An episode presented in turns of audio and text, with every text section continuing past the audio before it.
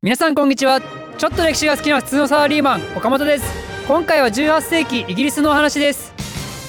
えー、前回までフランスのねミシシッピバブルについてお話をしてましたがそのねミシシッピバブルが起きた時実はイングランドでもね同様にバブルが起きてたんですよ。なので世界三大バブルのうち実はね2つが全く同じ時期にね起きてるんですよ。でイギリスで起きたバブルのことを南海宝末事件と言います。でこれはねバブル経済の語源になる事件なんですよ。なんで今日はそれについて説明したいと思います。この南海宝末事件はミシシッピバブルと同じ時期に起きたんでまあね似たようなことが結構起こるんですよ。なんでまあちょっとねミシシッピバブルについてまだ見てない方がいらっしゃったら先にそっちの方をね動画見ていただいた方がもしかしたら分かりやすいかもしれません。で早速このバブルが起きた時のイギリスの時代背景ですけどまあね今言ったみたいにやっぱフランスと似てるんですよ。この時っていうのは戦争をやっぱしまくってこの領外にどんどん出てこうとしてるんでだからね戦争するってことは借金だらけなんですよ国がね。イギリス政府の持ってたね借金をどうにかしようってことでロバート・ハーレーっていう人がいたんですけど政治家で。でこの人が借金をね返済するために南海会社っていうのを設立したんですよ。なんでこの南海会社の事業目的っていうのは何とかしてね利益を出してイギリス政府の負債を返済することっていうね、まあ、ちょっと珍しい会社の建てられ方をしてるんですよ。でロバート・ハーレーっていう人はこの会社を設立した人ではあるんですけど社長にはこれ就任しなくてこの南海会社の社長に就任した人はジョン・ブラントって人なんですよね。でねこいつがねまたすげえ悪いやつなんですよ、まあ、ちょっとそれについて後で説明するんですけどもうね南海会社どうやって儲けるかっていうと、まあ、最初はねすごいまともに事業をやろうとしたんですよ。まあ南海会社って言ってるぐらいだから南の海に出てね金を儲けようと。ってことなんで南米のねこの時スペインの植民地だったところと貿易する権利のね特権を得るんですよ。なので貿易で最初稼ごうとしたんですけど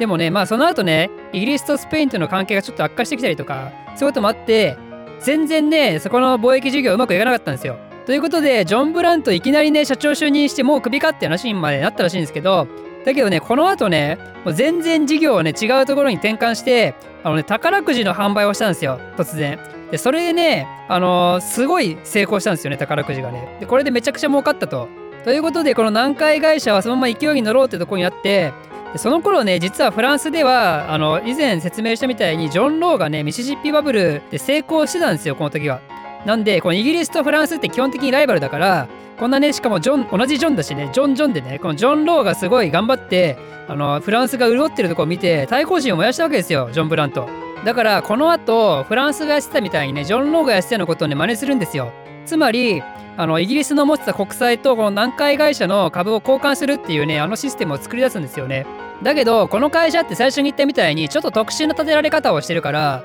あの一般的にね株式があの発行されて一般に公開されてたわけじゃないんですけどそこのルールをまず変えたと。どのようにしたかというとまずね政府の持ってた借金約3000万ポンドをね全部引き受けてでそれつまり3000万ポンドの国債が今市場に出てるんですけどそれと同じ額面分の株を発行していいよっていう権利を政府からもらうんですよ。でこっからジョン・ブラントが悪知恵を働かせてでね結構どぎついことをしていくわけですよ儲けるために。まああのねちょっと口で説明するの難しいんで分かりづらいかもしれないですけどまあなんとか下の図表を使いながら分かりやすく説明したいと思うんですけどちょっとね分かりにくかったらすいません。まあでもちょっと頑張ります。であのあのねまずね国債の額面に対してどういうふうにね何回株を交換するかっていうと普通に考えたらさあの100ポンドの例えば、ね、100ポンドの国債があったらじゃそのまま100ポンド分の株と交換しましょうって話になるじゃないですか。普通に考えたらね。だけどジョン・ブラントがやったのは国債100ポンドに対してその時の時価の価格で株を交換しますってやったんですよ。なので額面はね100ポンドの株だとしてももしその時すごく需要があってその株価がどんどん時価として上がってきてた場合そしたら例えば株がその株の時価が200ポンドになってたら100ポンド分の額面なんだけど200ポンド分の国債と交換できたと。でさっき3000万ポンドの国債って言ったじゃないですか。なんで3000万ポンド分の株のね額面を発行する権利あったんですけどだけどもしこれがシンプルに考えてもし時価が額面の倍になったら3000万ポンド分で利益になるわけなんですよ彼らからしたら。なぜかっていうと分かりやすく言うために1株1ポンドだとしてで国債もね人人人1枚1ポンドだとしてあの全部で3000万枚あるとするじゃないですか。だけど株が倍になってるってことは1500万枚で全部の国債回収できるわけなんですよ。でそしたら余った1500万のね残りの余った株は普通に売ればそれだけね利益になるんですよ。まあ、つまりあの長々と説明しましたけどこの時に南海会社の株価が上がれば上がるほど、まあ、南海会社がすげえ儲かるような仕組みだったんですよ。でそこの時価と交換させるっていうね国債の額面と株の時価と交換するっていうところは本当はね議論をしなきゃいけないところなんですけどでもね政府がね株でね賄賂をもらいまくってたんでだからね政府のやつらも株価が上がれば上がるほど得するような仕組みになってるんですよなのでそこはもうねあのジョン・ブラントの言う通りやっていいよって話になっちゃったんですよ。なのでちょっと繰り返しますけどこの南海株がね上がれば上がるほど南海会社が儲かるし政府の借金もすぐになくなるし役人のね株をこう賄賂でもらった連中もその資産価値がどんどん上がるっていうねそういう状況を作ったわけですよ。なんでここまで来たらもうね民衆をね煽りまくって株価を上げまくるっていうことだけなんですよね。だからその南米との貿易はどうとかそういうのはねどうでもいいんですよ彼らからしたら。でどういう風にして株価を上げてったかというと、まあ、これはフランスでやってたのと同じなんですけどローン販売をね OK にしたりとかその株を持ってくることによって融資をしたりとかね。でその融資をしたお金でさらにローンを組ませて株を買わせるとかねそういうことをしたんですよ。でこの時ってあの民衆にね新聞とかがちゃんと出回り始めた時期らしくてだからね結構あれなんじゃないですかねプロパガンダみたいなのも結構あったんじゃないですかね。でそれに加えてこのジョン・ブラントはね南海株を持ってる株主に対して配当をねすごい上げますよっていうのね話もどんどんするわけですよ。だから一見ね民衆からしたらビジネスがすごいうまくいってるように見えるしで株を手に入れる手段はいっぱい整備されてあるしで株を持ってると配当がすごいもらえて自分も儲かるぞっていうところをねすごい宣伝されるわけですよ。だからどんどん誘惑されるんですよね。ということなんでこれによって南海株の株価はどちゃくそ上がっていくわけなんですよね。たったね半年でね10倍になるんですよ最初始まりが100ポンドだったんですけど1株それがねもう時価で1000ポンドを超えてしまったとただそんなね10倍になって1000ポンドを超えたあたりからねこの南海バブルにねだんだん陰りが見えてくるんですよね。というのもこの後ねわけのわかんないね実態のないような会社がねどんどん乱立してきちゃうんですよ。南海株南海会社がすごいうまいことやってるから似たようなことやろうぜっていうね会社がどんどん出てくるんですよ。でその会社のほとんどっていうのはもうペーパーカンパニーですよ。だからわけのわかんないようなことやってんですよ。例えばね永久期間を作る会社とかね誰もそれが何なのかよくわかんないけどとにかく膨大な富を生み出す会社とかねそういうのが事業目的として設立される会社がねむちゃくちゃあったんですよ。でそれがまるであの無数の泡のように出てくるっていうところでそういうところからこいつらのことを泡沫会社って呼んででこれがつまりバブルの語源になったんですよ。この時の国民ってもう完全にね狂ってるから感覚が。もう投機熱が高まりすぎて何してんのかよくわかんないけどとりあえず株持ってきゃ儲かんだろみたいなそんな感じでこういう乱立しまくってる会社の株をどんどん買いまくるんですよ。でそうなった時にそんな状況に焦るのはこの南海会社の社長のジョン・ブラントですよね。だって南海会社以外の株は上がったって別にこいつにとって何の得意もないんですよ。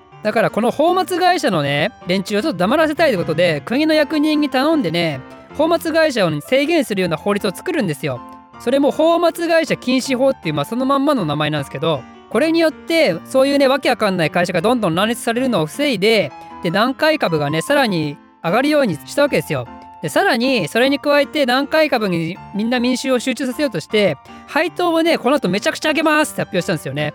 でそれによって南海株さらに人気が出てくるのかと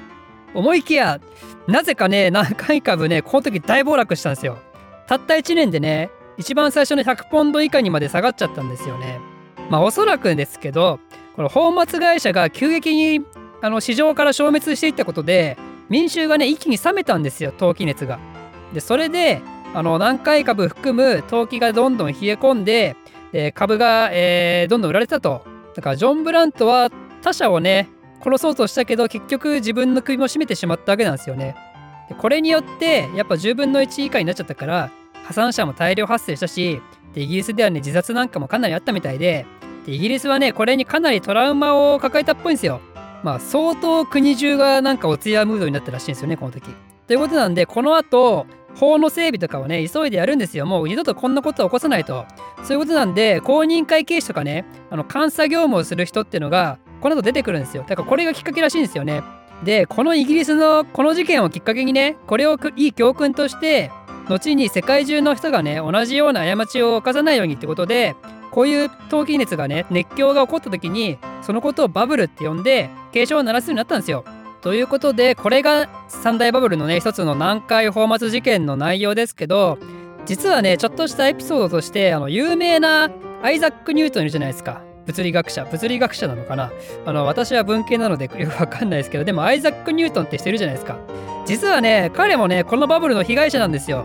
なんとね実は彼これによってね約10億円のね赤字出したんですよ。でその後彼はあるねとある名言を残したんですけど今日はそれを紹介してこの話はお芝居にしようと思います。天体の動きなら計算できるが。人々の狂気までは計算できなかった。ということで皆さんも投資には気をつけましょう。この動画を少しでも面白いためになると思っていただいた方はいいねとチャンネル登録のほどよろしくお願いします。ではまた。